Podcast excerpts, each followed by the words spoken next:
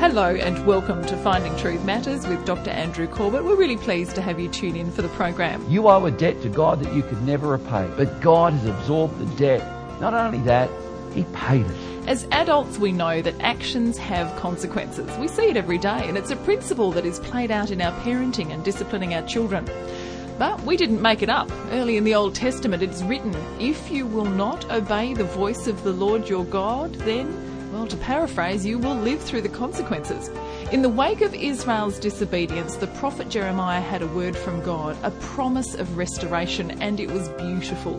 Let's explore that promise with Dr. Corbett tonight. Shepherds shall rest their flocks. Jeremiah is largely prophesying in a city. It's a walled city. It's a walled city that within its walls, there's two sets of walls. There's a, a set of walls where the city proper is, then just outside that wall, there's um, fields, some fields, and then there's uh, another wall, another set of walls. And, and this is a city that could therefore lock its outside walls and, and protect itself. And because it's got some fields within those walls, it could continue to do some farming, limited farming. So they, they were able to withstand what's called a siege for some time. They, the, Israel had become fairly experienced in, in dealing with invading armies that, that laid siege to it. But when they weren't being laid siege to, beyond those walls, there were fields outside Jerusalem. And so around, around the city, there would be farmers or more particularly shepherds who were tending flocks. Uh, the, these were the shepherds that were largely contracted from the temple to grow sheep. Now, why on earth would the temple want shepherds to grow sheep, look after sheep? For sacrifices. So these sheep have a purpose. Now, if you weren't under contract to the temple and you were out even further and you were a, a, a sheep herder, a farmer of sheep, you were required by the law still to give certain numbers of these sheep to the temple. In fact, if, we, if you read in Leviticus, uh, you'll, you'll read that at the, at the lambing, the time of lambing, the shepherd would, would set himself up on uh, probably a couple of rocks or something, and the sheep would have to pass through him. His legs would become like a doorway, and he would have a rod, a, a big rod, and on that rod would be this crimson dye, this sort of stain ink stuff.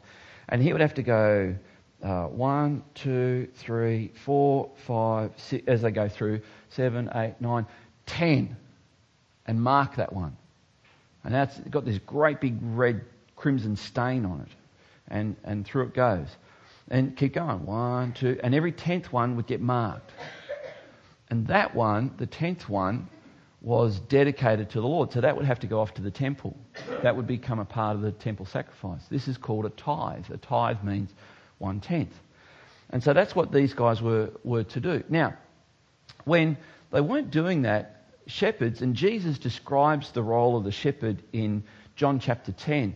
He talks about the shepherd who would do that, who would, who would stand with his feet, you know, on a, probably a couple of rocks, and the sheep would pass through. And, and as they do, he's, he's taking his hands and he's, he's running his hands through the wool. And he's counting them. One, two, and we know the story where he goes, and 99, and it's supposed to be 100. And you know the story, how he's gone through. And he's, as he's doing that, he's pulling out the burrs and the, the thistles and all this kind of stuff. And so this, this is not a pleasant job for the shepherd, but he loves his sheep and he wants them. So he's doing this. 99. So what does he do? It says that he, he, he secures them in the, the pen, which would have been, you know, just sticks and brush and all the rest of it and rocks or whatever he could get just to protect the sheep in that sheep pen. And then he'd go out and look for that, that, that 100th sheep. In the story that Jesus told, it was a lamb. So he goes out and he finds that lamb. Now, now the fact that he knew he had a hundred sheep, he, he, he could account for every one of them. And it's reminiscent that, that, there was, that, that every sheep was precious to the shepherd. He knew them. And when we come back and, and he, to the, the, the first instance during the lambing season, where he would, the shepherd would take the rod with the dye on it and mark everyone. So this is called passing under the rod. Right? So you just need to be aware of it. And of course, the law says that if the shepherd is about to mark one, he goes, Oh, that was my favourite one. I don't want to. He could do this. He could go, Okay, you go through, but the next two now go to the temple. That's what he had to do. He had to put a 20% interest charge on it, so to speak, and he could save that one if he wanted to. That was, that was the deal. But every one of these sheep that got a mark on it was dedicated to the Lord. They passed under the rod, they were marked, and they were dedicated to the Lord. And the shepherd knew who his sheep were. But ultimately, all of those sheep, apart from the fact that they'd be shorn for a couple of seasons, really, they've only got one purpose. And I'm talking roast lamb. That's their purpose. Their purpose, they're, they're being, they, these sheep are being farmed because they're going to lay down their lives.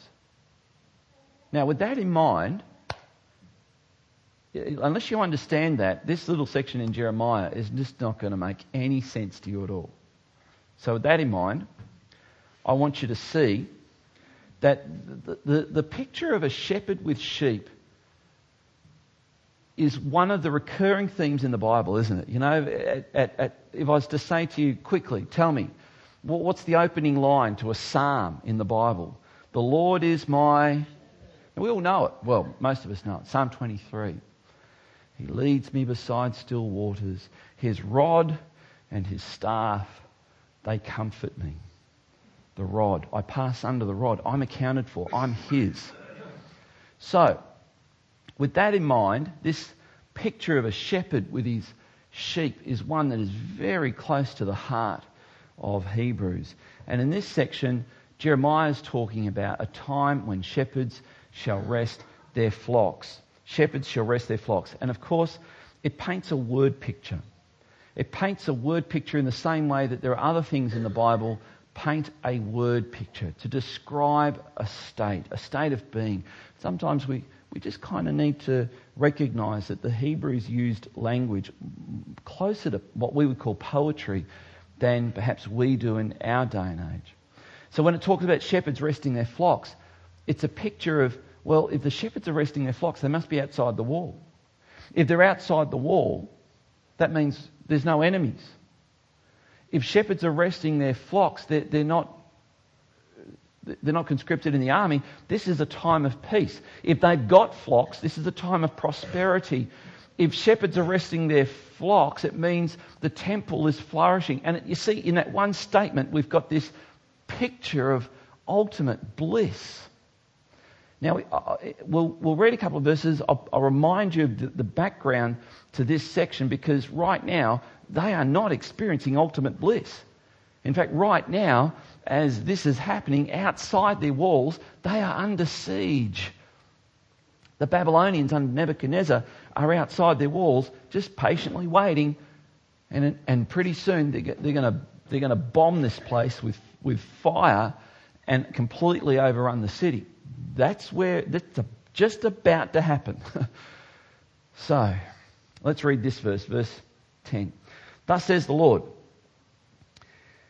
in this place of which you say, it's a waste, without man or beast, in the cities of Judah and in the streets of Jerusalem that are desolate, without man or inhabitant or beast, there shall be heard again the voice of mirth, the voice of gladness, the voice of the bridegroom and the voice of the bride, the voices of those who sing as they bring thank offerings to the house of the Lord. Wow. It's a, it's a picture of incredible prosperity. It's not what they are currently experiencing. I remind you, just jump ahead a little bit, that these, these people, the guy t- saying this is a prophet. He, he's accurately predicted the future. And they don't deny it. They can't deny it now. And they've come to him because they think it's not that he's predicting the future, it's that he has some kind of power over God that he can create the future. So therefore, if you can create the future, Jeremiah, just prophesy that Babylon will go away. Prophesy that our city will come into peace again. And of course, he doesn't. He says it'll become a, desolation. But then he says, but there will be a time when it will be. Now, we've stopped halfway through this verse because it says they'll come. There will be a time, he says, when they will come with thank offerings. And I want you to see this because this is powerful. This is what they'll do give thanks to the Lord of hosts. For the Lord is good, for his steadfast love endures forever. There is an absolute gold mine there that if, if, we, if we can be born, live our life, and leave this planet just, just appreciating those statements about God, we've done very well. We've done very well. I want you to see these words. Steadfast love, what does that speak of? Faithfulness. God is good. Get that. God is good. The, the, Jeremiah is prophesying of a time when people will come not because they're going to get anything from God. You see the context here? These guys are coming to get Jeremiah to do something, and Jeremiah is saying, no, there's going to come a day when people come and they will come to the temple and they will worship God not to get anything from Him, but because of who He is. They will be declaring His magnificence. They will be declaring His beauty. They will be declaring His incredible faithfulness. The day is coming, says Jeremiah for I will restore the fortunes of the land as at first, declares the Lord. So, what's some of the background here to this? Jeremiah's in the royal um, palace prison. He was in the public prison, but now he's been locked up in the palace. Why? Because he'd been challenging the whole population. He, from a young boy, from the age of 13 or 14, God had been using this man who's now probably in his 40s to to call the nation to repent. What does repent mean? Well, repent simply means you're going this way, stop, turn around, and go that way. That's repent. And in spiritual terms, if God is over here and, and God wants us to come near, He wants us to draw near. And the Bible again uses language like God is on the top of a hill and we are to come up the hill. And I don't know if you've ever climbed a hill. You ever climbed it? It's like this is effort. It takes work, it takes concentration. Psalm 15 talks about who shall ascend the hill of the Lord. There's a little bit of effort required here. You can't be a slacker and enjoy the, enjoy the best that God is offering you. It's just that simple. And so draw near to me and I will draw near to you. Why? Because if you draw near to him, he has drawn near to you. But repent repentance is involved because when mankind is faced with the option, come on, come on up to God, mankind says, hang on, let me get this right. If I come near to you, I've got to lay down my life. I've got to let you tell me how to live. I've got to define right and wrong by what you say. I've got to restrict the, the boundaries that I push where I know it's wrong, but gee, it's fun. And you want me to throw that out? No way. And mankind runs this way. It doesn't mean they become less religious. They're very religious in doing it. In fact, some people even claim that they're actually pursuing this God as they run really fast that way. They just claim they have control over him now. And when God says repent, he's really saying stop, turn around, and come back. And the discovery that I've made, and I'm sure you've made too, is that when you yield, when you hear that word repent from the voice of God and you do, you stop, you discover that his voice is magnetic. That summons to repent gives you the strength to repent. But when your back is turned to him, you don't experience that magnetism. So, Jeremiah's been pleading with this nation to repent. He's been pleading with this nation and warning them and some of us who perhaps are unfamiliar with the first five books of the Bible might think, gee, Jeremiah's really, really harsh here. He's inventing all these horrible things. that will happen to the people. No, he's not actually. He's simply quoting a lot of what God has already said. He's simply quoting what God has already said. He's simply reminding the people of what God has already said. For example, Deuteronomy 28, verse 15. But if you will not obey the voice of the Lord your God, or be careful to do all his commandments and his statutes that I command you today, then all these curses shall come upon you and overtake you. Now, what are the curses? Well, one of the curses was you'll be driven from your land. A foreign nation will come in and, and they'll overrun you. Um, we, we see in Deuteronomy 28 um, also this, and, and you shall be plucked off the land that you are entering to take possession of it, and the Lord will scatter you among all the peoples from one end of the earth to the other. That's exactly what Jeremiah has been telling them. So Jeremiah is offering them no new insight. This is exactly what the Word of God has been saying all along. Now, Jeremiah, from the age of 13, said it would be Babylon that would, that would do it. Of course, at the time, Babylon was a non entity, Babylon was a nothing. Now they're the world empire. And so now Jeremiah's credibility, not just because of that, but because of everything else he has said when he gave a time frame to it, has come to pass. So he's well established now as a prophet. No one's disputing the fact this guy's the real deal.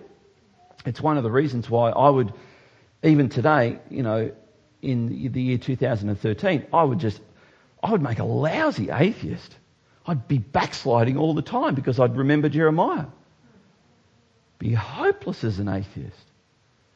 Because I'd, I'd just remember this, this guy claimed this. There's no dispute that he claimed it. It came to pass. It, it couldn't have just been a wild guess. This guy's amazing, apart from the fact that we're about to read, we're not going to look at it today, but we're about to see Jeremiah talk about Jesus. It's amazing. Anyway, so he was, he was well established, but he was pleading with the people to come back to what the Bible described as how you worship God. And how do you worship God? I put it very simply you surrender to Him. That's it. That, that's just everything else is kind of detailed beyond that. You surrender to Him. That's the essence of worship. So worship means to surrender to God. Now, pagan worship does not seek to surrender to their gods. It seeks to get their gods to surrender to them by offering sacrifices and usually human sacrifices and usually child human sacrifices.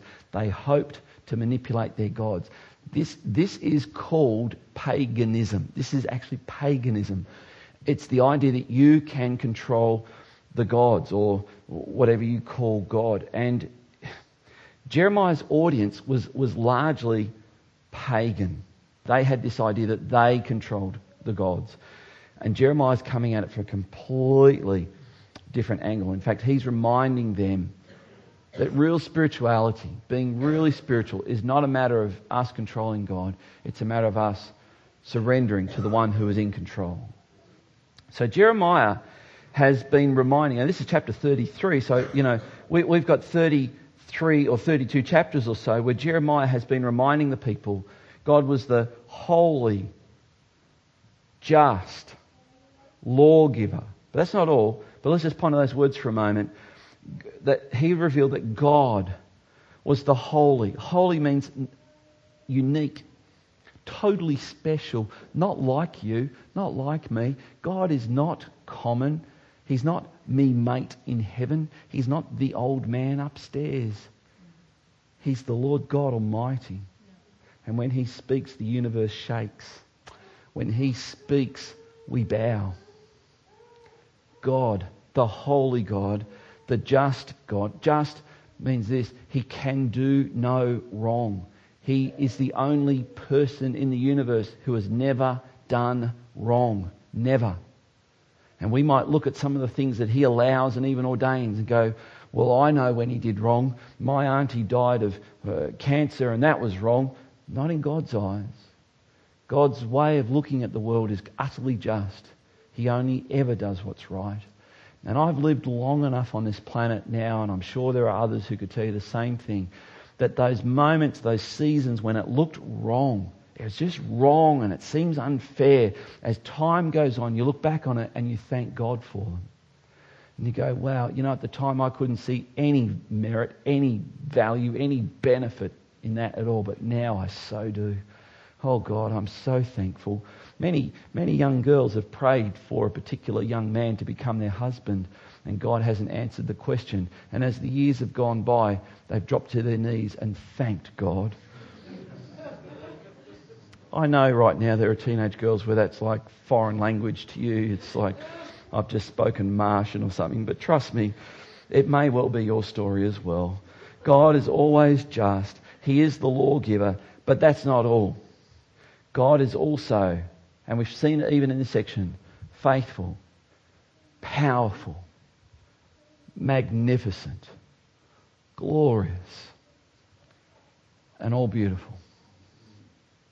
Consider these words that Jeremiah has been describing God. He's the faithful God. God is a God of covenant, a God who says, you, you give your life to me, I commit myself to look after you. He's faithful. Jeremiah is serving the faithful God. He's the powerful God. He's the God that can take a Nebuchadnezzar, who was just a tribal, regional bloke out there, and make him the emperor of the world and use him as a pawn on his chessboard to fulfill his purpose in Israel. God is the magnificent God. The magnificent God the God who is phenomenally magnificent. God is also the glorious God, glorious, unlike any other. He is glorious. And God is all beautiful. He is the all beautiful God. Consider those words. This is the God Jeremiah is presenting to these people who are essentially pagan. Thus says the Lord of hosts in this place that is waste, without man or beast, and in all of its cities. There shall again be habitations of shepherds resting their flocks. What's Jeremiah doing? You guys want me to declare that Babylon will leave and everything will just go back hunky dory. I'll tell you how it's going to happen. You're going to surrender to God. There will come a generation that aren't going to play the games you guys are playing. There will come a generation of young people, and they're alive right now, and they literally were, Daniel was a young kid, a young kid listening to this guy, Jeremiah. And Daniel was going, I believe. I believe. And when the Babylonians come in and they take Daniel off to Babylon, Daniel's got the words of Jeremiah ringing in his head. There will come a generation that will come to the temple of the Lord and they will offer thanks offerings to him. They will declare, The Lord of hosts is good his steadfast love endures forever. Boys, I'm not playing your game, but there will be a day when this city will be everything you want it to be, just not the way you want it. It will be because people have repented and turned back to God. In the cities of the hill country, in the cities of Shephelah, and in the cities of Negeb, in the land of Benjamin, the places about Jerusalem, and in the cities of Judah, flocks again shall pass under the hands of the one who counts them. Remember that picture I gave you before of the shepherd counting the sheep? Says the Lord. So they shall once again pass under the rod of the shepherd. They shall once again pass under. Now it's a picture that, that this time it's not, it's not, you know, 10, 10. It's one, two. Everyone will be dedicated to the Lord everyone will say, I'm worshipping God. Oh man, I long for that day. I long for that day. Can you imagine your next door neighbours surprising you next Sunday? They drive into the car park just after you. You didn't even know where they were going. Can you imagine people you work with turning up here and you didn't even know God was already doing something in their lives? Oh God, bring it on. Bring it on.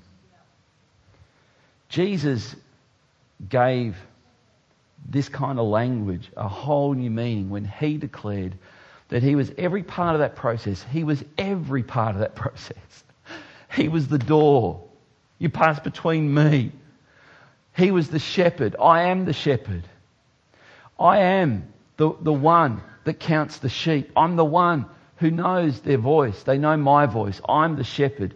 Jesus said, I am the door. If anyone enters by me, he will be saved and will go in and out and find pasture. What a beautiful picture of the rest and the peace that's available for your soul. But you could take a pagan response to that and go, yeah, I'll have Jesus. I'll just have him on Sunday between 10.30 and 12 and I'll just slot him in there. That's a pagan approach. That's you wanting to control him. Don't be a pagan. Be a worshipper. Not just a little bit of Jesus, all of Jesus. Jesus said this because it's this picture of mine, mine, mine. What about those? They won't come between my feet. They won't let me run my hands through their wool. They're not mine. These are mine. My Father gave me these. He actually said that. All that the Father gives me will come to me. And whoever comes to me, I will never cast out. Here's the question. Jeremiah said, boys, I'm not playing your game because I see a day when people will repent. They will return to the Lord and they will worship Him not for what they can get out of Him, but because He is faithful. He is all perfectly glorious. He is magnificent. He is all beautiful. And that day is coming and Jeremiah says it's then that God will restore peace. Then. And I think it's a spiritual metaphor for what Jesus has done because not only was Jesus the shepherd, Jesus was the sheep. He was the Lamb of God. He was the one that paid the price for you. You owe a debt to God that you could never repay. But God has absorbed the debt. Not only that, absorb sounds too nice. He paid it. He paid it. He paid the price. Jesus came and died in your place. If you were the only person to have ever lived, he would have died for you. His love for you is overwhelming. Here's my question. Please let it linger. Please ponder this. Please do it justice. Have you come to know the faithful, powerful, magnificent, glorious, and all beautiful God. That Old Testament promise that shepherds shall rest their flocks is loaded with deeper meaning and significance, and it's affirmed in the New Testament by Jesus' words to us. I am the door. If anyone enters by me, he will be saved and will go in and out and find pasture. A promise most beautiful and valid right here, right now. More in Jeremiah next week from Dr. Corbett, My Covenant with David podcasts and Finding Truth Matters resources, including tonight's program, Shepherds Shall Rest Their Flocks, are available via the website findingtruthmatters.org or by contacting us at Legana Media, PO Box 1143, Legana, Tasmania 7277. For regular updates and special offers, visit our Facebook page, facebook.com slash findingtruthmatters. Dr. Corbett is pastor of Legana Christian Church and president of ICI Theological College Australia. We look forward to having you join us again at the same time next week for another Finding Truth Matters.